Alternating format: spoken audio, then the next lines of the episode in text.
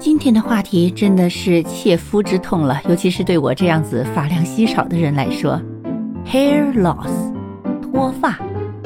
It is said that more than 250 million people in China suffer from hair loss.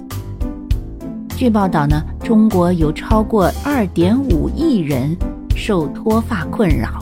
嗯，这其中一定有我。Among them is a large number of the post-90s generation, people aged 20 to 30 years old. 脱发困扰的人群中，大量的是九零后，年龄在二十岁到三十岁左右。According to news, staying up late, drinking, and high stress are leading reasons for premature balding.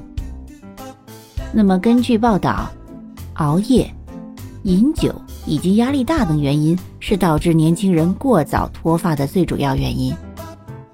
OK，所以这里的话。脱发，我们常用的是 hair loss。